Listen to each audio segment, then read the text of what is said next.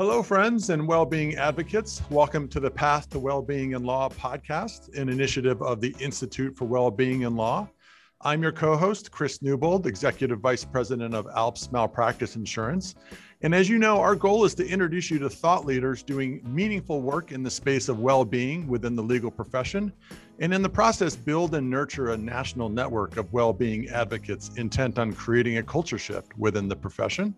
I'm thrilled to be joined by my co-host, Bree Buchanan, and I'm proud to announce that as well, I'll give Bree a chance to weigh in here, but I also wanted to announce that Bree has transitioned from the co-chair of the National Task Force for Lawyer Wellbeing to the first president of the Institute for Wellbeing in Law, which is kind of a natural baton pass from the National Task Force to the Institute. She's such a great organizer, and we are in really good hands with her at the helm. So Bree, welcome.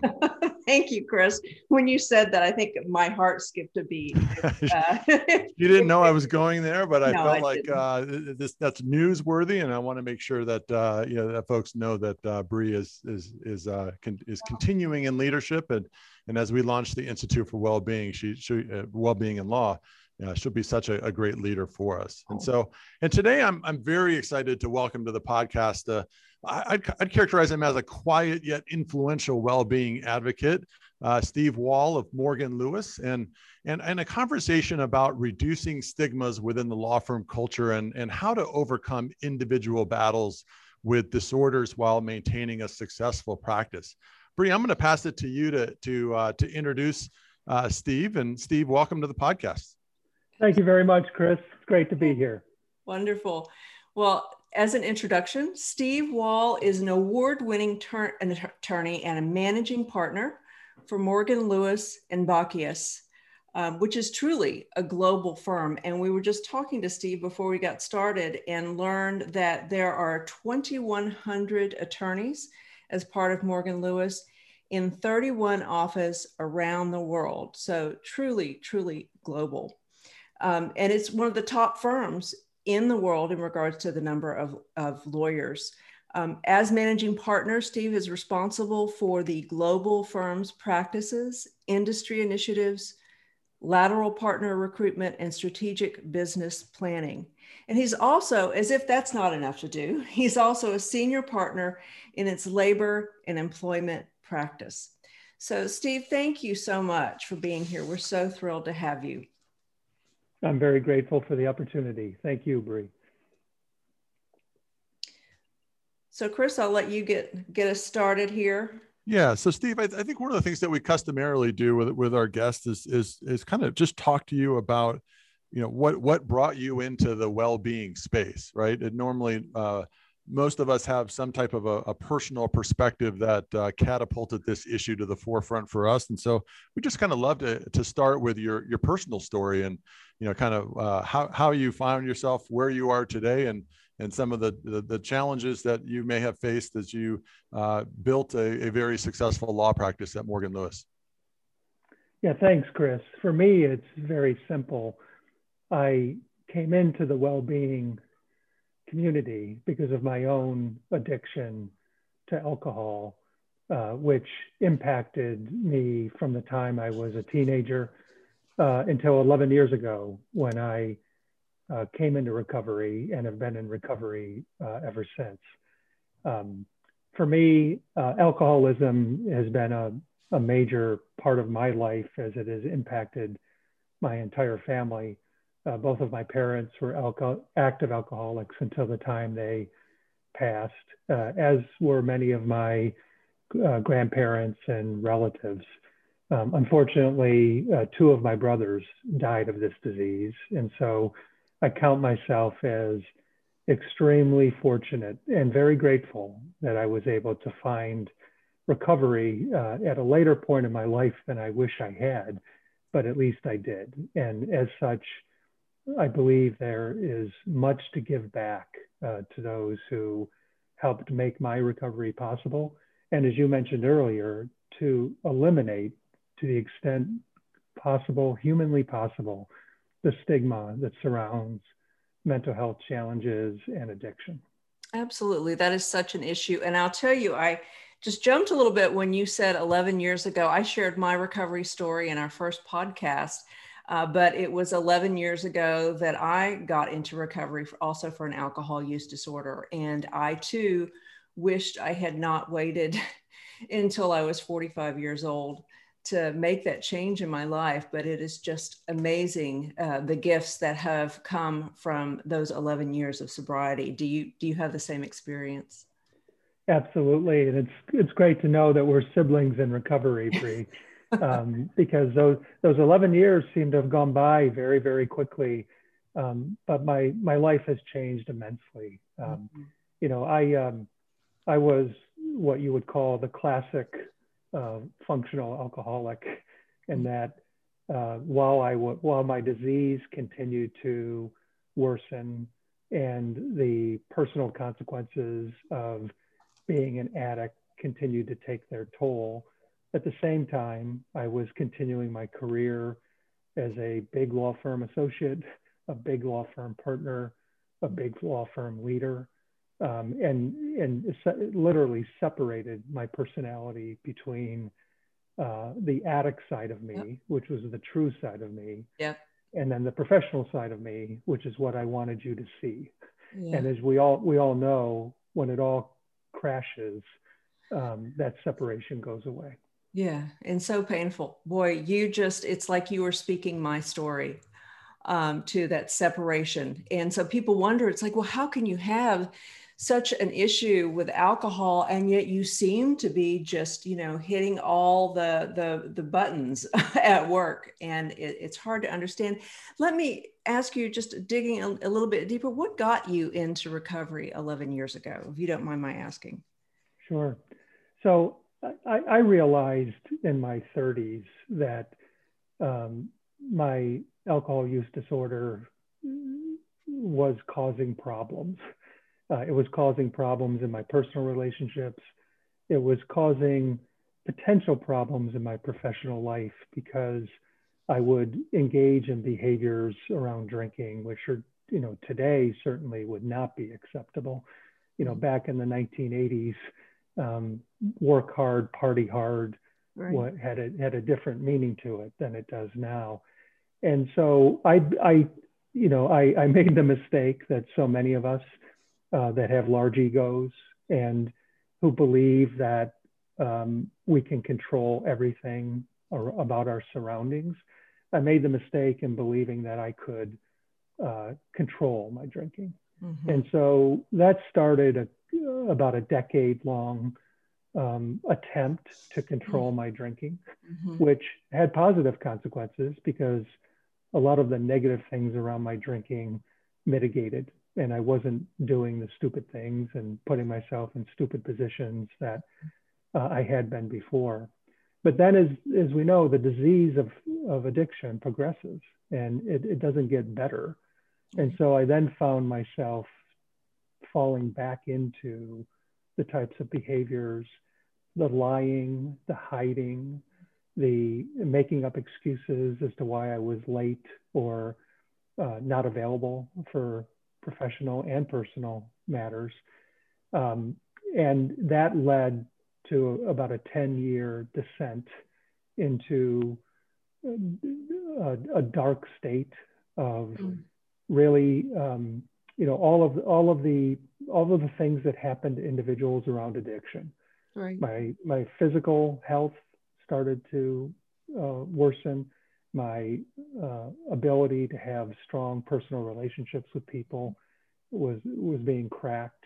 My professional life was at risk because of circumstances I would put myself in, and it all came down to I remember a Sunday morning breakfast in a diner, where across the table from me was my boss at the time, who was then the chair of the firm, and my wife, uh-huh, who had gotten together. Oh boy. And both said enough. Yeah. You know, that my attempt to divide my life between my professional life and my personal life had now ended with a 2x4 to my head. Wow. And I had a simple choice, which was to do something about it and to seek help for the first time in my life, or to let both parts of my life leave, because that was the choice that they gave me. I ran into that same 2x4 and it is a painful wake-up call for sure. And so, when we're asking you about these things, Steve, of course, I'm sure, the point of this is to try to, for us to share our story so something resonates with one of our listeners who may be starting to think there's an issue or they're worried about somebody else, and sort of bring that light on.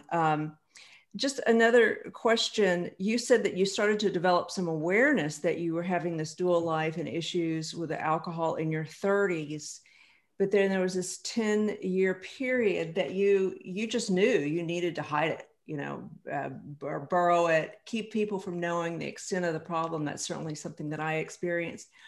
What was going through your mind during that period of time that kept you from taking the step to get help and start getting some relief and get better?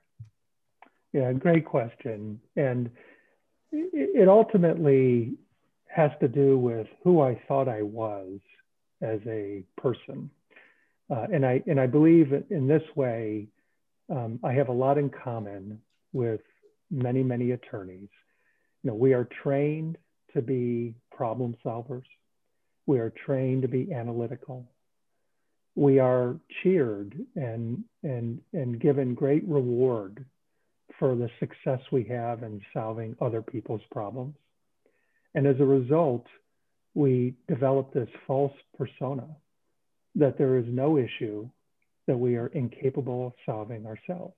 And the single biggest factor that kept me from recognizing the depth of my addiction and getting into recovery sooner was my inability to recognize that I could not do this myself, and I had to seek help.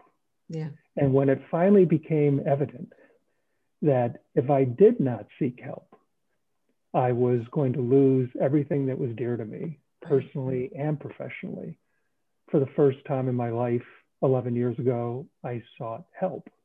And when I sought that help, I was honest about what was going on with me, as opposed to trying to project an image of somebody who had it all together and had everything under control. And if there was one thing different I could do in my life, it would be to have that moment of grace, which I had 11 years ago, about the necessity of reaching out to others for help when you're dealing with mental health issues. Yeah, yeah. I think of one word that can answer that question for me, and it comes down to ego. If you just sort of devolve everything down into what's keeping you from being honest, keeping you from asking for help, which is asking for help is not something we lawyers do very well. Chris, let you jump in here a little bit. Yeah, Steve, I was going to ask, do you feel like you find yourself where you are today without that boss-wife conversation? Probably not. I have worked enough in recovery with other alcoholics and addicts to know that everybody's bottom is different. Sometimes the bottom is because you get caught up in the legal system through DUIs or other criminal activity. And that's often a wake-up call. And I certainly could have seen myself headed in that direction if I had continued to use. Sometimes it's health. The doctor basically says, as he said to my father before my father drank himself to death at the age of 55, if you don't stop drinking, you are going to die. And sometimes that brings people into the rooms of recovery. But for me, it was the recognition that my efforts to keep my professional life distinct from my personal life had now failed, and that they were talking to one another and both were going away if I did not get honest with both and deal with the mental health challenges that I had. So for me personally, that was the wake-up call, and I'm grateful for it. I've expressed to both of those individuals how grateful I am. I wasn't particularly grateful that Sunday morning in the diner, sure. But since that time, I've developed a sense of gratitude and understanding of how hard it was for the two of them, neither of which have addiction issues, and found it impossible to believe that the person that they loved and had worked with for decades could not control this problem of drinking. Yeah. Yeah, and I think one of the things that's, you know, we talk a lot in the well-being movement about the desire for a culture shift, right? And you know, I've always been of the belief that you know, it takes individuals like yourself who actually have a thumb on the pulse of culture within law firms that could really be the catalyst for us to significantly move forward, right? If your boss hadn't come and sat you down, right, this could be a very different ending, right? And Steve, I'm curious on your just reflections.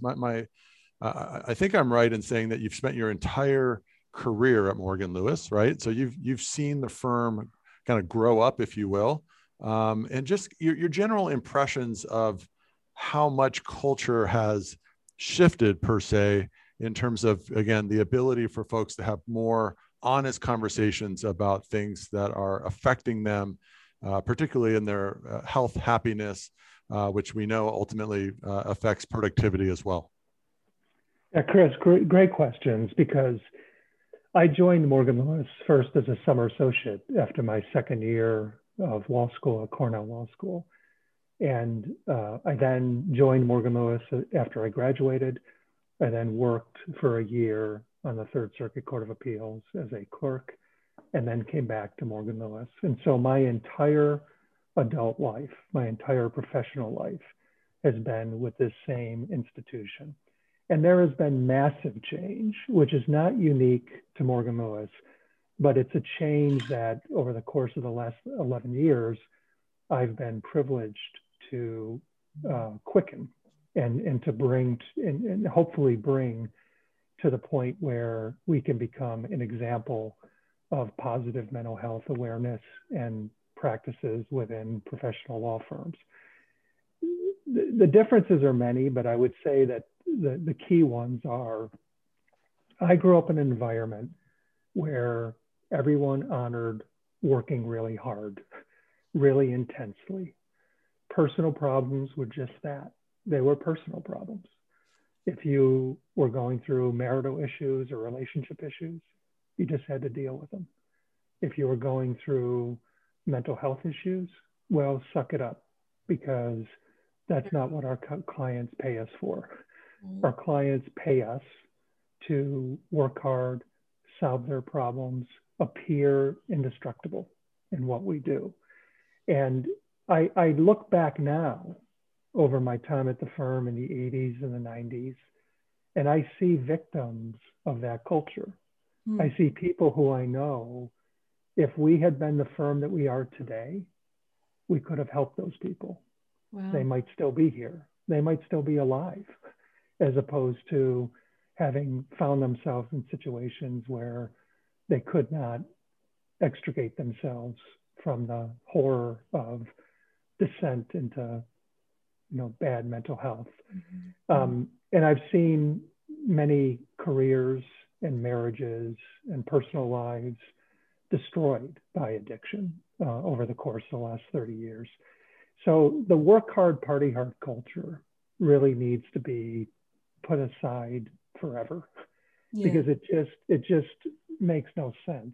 And the stigma, and you put it, Bree, ego, the belief that we as lawyers are indestructible and that nothing should bother us, that's not what people pay us for. That cultural problem has to go away too, because it just isn't true. We're right, just like everybody else. In fact, the intensity of our profession makes it more likely, as all of you know from the great studies done by Patrick Krill, the intensity of our profession makes it more likely that we will suffer from mental health than many, many other professions and many, many, many other jobs that people have in our economy. Absolutely. So well put. And Steve, I just want to dig a little bit more into your story, because I think that there is further lessons for people that might be listening. You know, when I finally had that 2x4 to the head and decided to do something, I mean, for me, I waited too long and I ended up losing my marriage and losing my job. So I went to the other side of what you wanted to avoid. But man, when it got my attention, I threw myself into every single thing that I could think of to get better. What was part of your recovery? What helped you? Yeah, it was a series of things. It started with, I knew, but more importantly, I knew but couldn't articulate it, but my wife and my boss knew that I had to take a break from the practice of law and from my service as managing partner to care for myself. I didn't know what it meant to care for myself. I was always physically active. I always ran and worked out and tried to keep myself in physical shape primarily so I could continue to work hard. But I never understood what it meant to care for oneself as opposed to taking care of everybody else's problems. And so I went to a rehab for 30 days. And it was, at the time, in the beginning, the absolute scariest thing I'd ever done. Sure. I thought my life was over. I thought my job was gone. I thought my marriage was leaving while I was away. I didn't know how to focus on what was really going on with me. I had never dealt with the fact that I grew up in an alcoholic household. Mm-hmm. I never dealt with the sense of abandonment, of being the oldest of 5 children and feeling responsible for everybody, because my parents were not capable, because of their own illness, to deal with the things that they had to deal with. So that stint in rehab helped me immensely to be able to focus on that. But what I learned in rehab was it would have been a complete wasted effort if I didn't make recovery the single most important thing in my life going forward. And that didn't mean that I had to leave my job or change my personal relationships. What it meant was that I had to put through the prism of my recovery every single thing that I did from that point forward. And for the most part, I haven't been perfect, but for the most part, over the last 11 years, that's exactly what I've done. There was a 6-month period of time where I did not travel for work. I didn't feel safe traveling. There was for 2 years, I saw a recovery coach and a addiction therapist at least 2 times a week, if not more, so that I would stay grounded on what was important, my recovery. I became a member of a 12-step program, still am today. I did a lot of service in that 12-step program and still do today. And all of those things were designed to keep me focused on that single most important thing, which was my recovery, because without my recovery, every single thing that's important to me would then be gone. And the mistake I had made in the 30 years prior was thinking that the other things were the most important and that I could deal with this alcohol thing. If I just had time, you know, if I didn't have to work so hard, I wouldn't have to drink. If I didn't have to deal with relationship issues, I wouldn't have to drink. Right.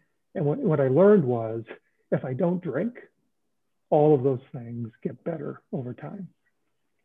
Steve, did you consider leaving the practice of law, or was the aspiration to get back there, but just as a different person, so to speak?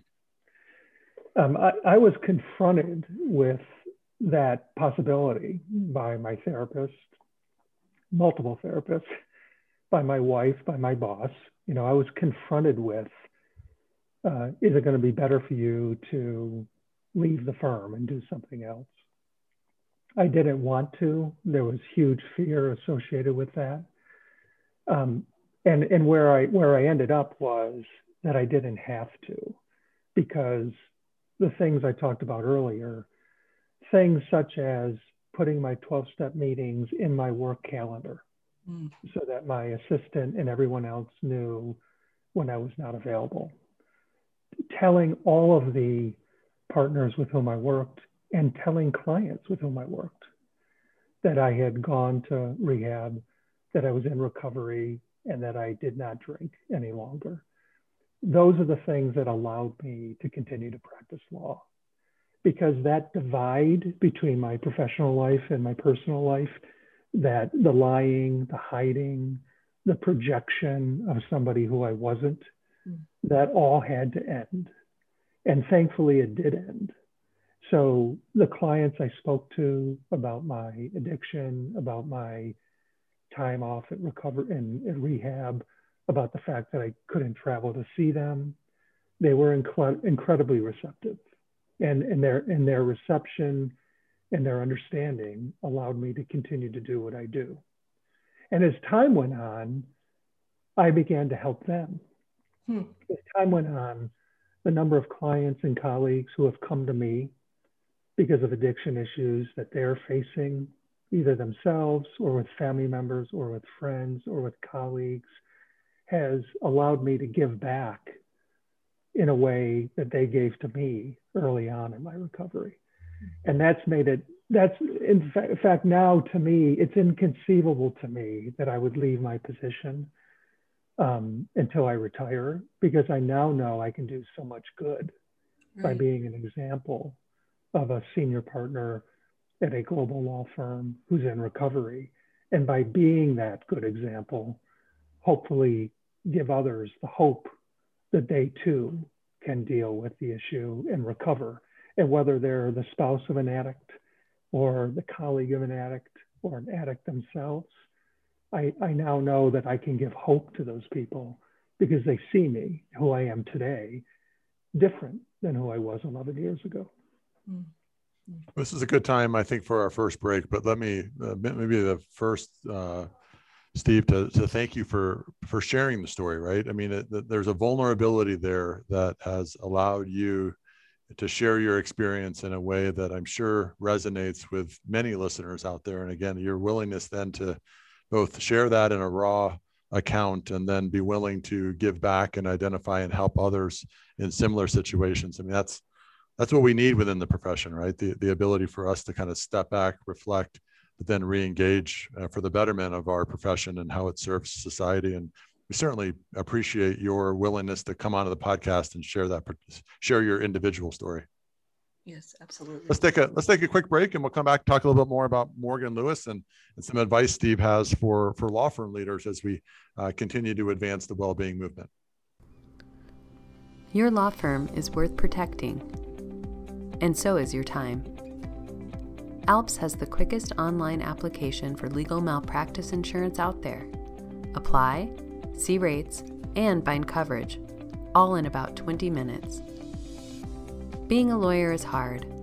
Our new online app is easy.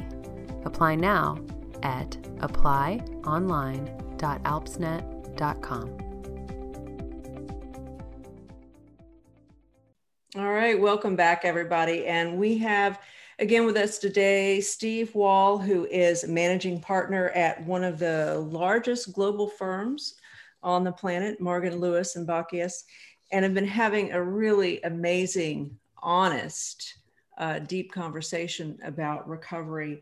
And we really wanted to sort of switch gears a little bit, and let's start talking about the legal system in general and what's going on in these shifts around well-being. So I know some of the things that I know about Morgan Lewis is that your firm was one of the original signatories of the ABA's Well-Being Pledge for Legal Employers. I know, and we're delighted to say, Morgan Lewis is a founding champion supporter of our institute, the Institute for Wellbeing in Law. And could you talk a little bit about some of the things that Morgan Lewis has done specifically around programming for wellbeing and just different initiatives and structural changes? Yeah, there's so much more that we can do at Morgan Lewis and that law firms can do generally, but I'm very proud of what we've done under the leadership of our current chair, Jamie McKeon, over the last 6 years. We were one of the original signatories to the ABA Pledge and proud to be that.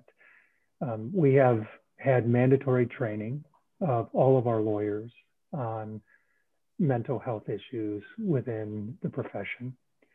We have encouraged our human resources team, our practice leadership team, our senior partners across the firm to be very active with much empathy when it comes to mental health issues across the firm. We are committed to eliminating the stigma that comes with mental health. You know, I often, Bree, as you can understand, I often analogize it to diabetes. Mm-hmm. You know, if I had a partner or an associate who was suffering from diabetes and as a result had to be quite disciplined about his or her diet and needed to ensure that they were able to eat and ingest, you know, food and nutrients on a regular basis, I would bend over backwards as a leader of the firm to ensure that that individual had what he or she needed in order to stay healthy as a diabetic. Right. And we should be doing the exact same thing with mental health. We should recognize it as an illness that is no one's fault. Right. There is no good or bad about a person who suffers from mental health. They are not evil. They are not weak. They are not bad people. They are sick people who need our help. And the more we can do to eliminate that stigma, the more we will allow people to come forward and ask for the help that so many of them so desperately need. So that cultural shift has been a huge shift within our firm, but we also see it in some of the ways in which we act. Morgan Lewis has a very special relationship with Care and Treatment Centers, which is one of the country's most well-known and best addiction treatment facilities in Warnersville, Pennsylvania. We have made arrangements for many, many of our lawyers to seek treatment there. We have helped the organization financially. We have invited some of their treatment personnel to speak to our lawyers. We've made clear that if someone needs assistance, they're going to do it with our help, not behind our back, wow. Because we want to know. Other things we've done, I mentioned the training, but we've had a special relationship with one of your colleagues, Patrick Krill, who has personally met with the entire leadership of the firm, our advisory board, and our management committee, which are the top leadership groups within our firm, had a 2-hour presentation by Patrick Krill a couple years ago in which he helped us understand the types of things that we needed to do to set a culture that was conducive to strong mental health. And we have recognized we have a very liberal leave of absence policy that does not distinguish between leaves of absence for mental health and leaves of absence for physical disabilities, which we all understand. You know, someone needs to have surgery on their back. We understand why they can't be available to work. Well, the same is true for someone who needs to take time off to go to rehab, to go to counseling, to seek psychological assistance. It's no different than that person who had back surgery and who we recognize explicitly needs time off before they can come back to work. Yeah. One of the things I think is just indicative of the commitment, I believe Morgan Lewis was one of the very first to create a position within the firm. You have a director of well-being, and that just speaks volumes as well. Yes, and Krista Larson is that director of well-being, and she is fantastic. And we focus not just on the problems associated with mental health, but we focus on mitigating mental health. So as we speak right now, some of the things that we've done with the pandemic is we started several years ago when Krista joined us, we started what we call ML Well. And ML Well is an initiative involving hundreds of our attorneys and many of our staff in which they design get-togethers, they design concepts, they design webinars, and we've used that base during the pandemic to really drive opportunities for people to come together. So it might be virtual cooking classes, virtual meditation classes, virtual yoga, opportunities for families and children to come together. All of that is part of ML Well. So ML Well drives a lot of positive behavior that helps us relieve the anxiety and the pressure of our jobs. The fact that we have yoga programs several times a week that attorneys and staff can join virtually, as opposed to encouraging them to join a happy hour and to drink, right? That's the big change. I mean, I remember as a young lawyer really enjoying Thursday afternoon happy hours, because it was a chance to get away from my desk. It was a chance to meet up with colleagues. And the fact that drinking was involved was just, that's just the way it was. We don't need to do just that anymore. We still do that because the majority of our lawyers have no issue with alcohol and use it socially, and they should. But for those who worry about that or do have issues or want to refrain from engaging in that activity, we have numerous other ways to relieve stress, to engage with your colleagues, to get to know people other than working across the table or computer from them on the client work that we do. Steve, one of the things that we are actively working on in terms of our national movement is measuring how to most effectively measure success. And I'm curious, as you think about Morgan Lewis's investment in well-being, you know, how do you know that you're actually, that you're having the commitment that you're making is having the desired outcomes, right? Obviously, you invested in Crystal's position with a sense that there would be, you know, either a return on investment, right, or the culture shift. And I'm just curious, as you think about that, you know, how do you know that you've succeeded or that you're moving the ball forward?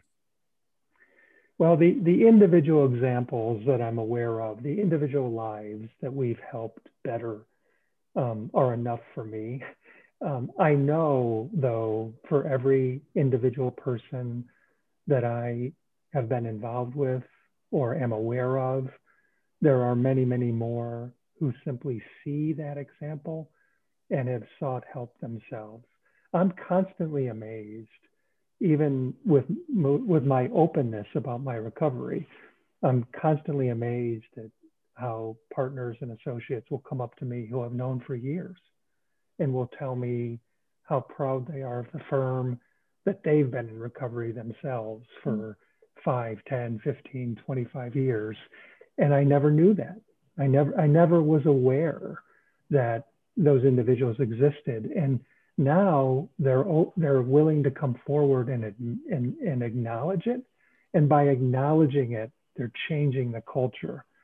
But there have been, you know, many, many individuals who I know would not be at the firm today and may in fact be dead if it weren't for the opportunities and the reach out and the positive reinforcement that our firm has given those individuals by sponsoring them to go for help, by working with them on post-rehabilitation changes in their work life, by telling them that it's okay. You know, it's okay that you're, for example, living in a halfway house while still serving as a partner at the firm.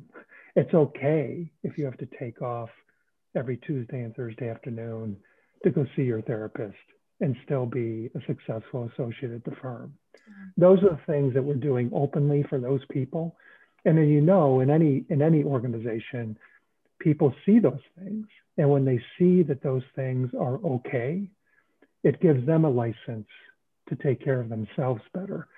So I don't need to see statistics, because I know that the dozen or more individuals that I've personally been involved with have reaped great benefit for dozens more who see the change in the lives of those individuals at the firm. Yeah, I love that. I gotta also imagine that you're utilizing that in some respects in your talent acquisition of, you know, the new lawyers coming into the firms from law schools. Yeah, it certainly feels like work-life balance is becoming more prominent in terms of the next generation. And your commitment, I'm guessing, is part of one of those strategies that allows you to recruit the best and the brightest into the firm.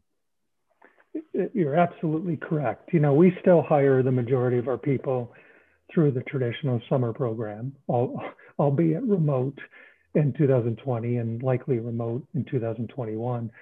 But prior to that, you know, we changed up completely the social events around our summer program. I mean, I know I ran the summer program for 3 years when I was a junior partner.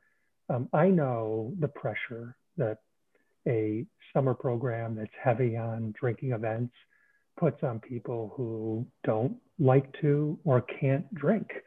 And I know intuitively that we lost talent who decided not to join us because the work hard, party hard culture was not for them. Well, that doesn't exist anymore. You know, we don't sponsor those activities anymore. We don't allow those activities anymore. The activities we have now around the summer program, around our new attorney orientation, around our partner orientation, around our partner meeting, the activities are more healthy. They include opportunities to have a social drink with a colleague, but they don't include open bar for hours at a time. They don't include the only opportunity to engage socially is to hang out at a bar, at a hotel, in a hotel lobby. They include things like mountain bike riding in Arizona and kayaking and having a celebrity chef come in to teach us how to cook. You know, they include the types of things that have the exact same impact on allowing you to take a break, socialize with your colleagues, relieve anxiety. They allow you to do all that without the unhealthy behavior that sometimes comes with a drinking event. And also to have fun. I mean, those things that you're talking about sound like tremendous fun. Steve, I want to, just in a final question, it's sort of two parts. Do you have some closing words of advice for new lawyers who are coming on, who want to be both successful and well? And do you have any words of advice for the more senior lawyers who might see this movement as a bit beyond their experience in law or perhaps even irrelevant? What do you have to say to those folks? Yeah, I do, Bree. And I'm in no special position other than my own experience.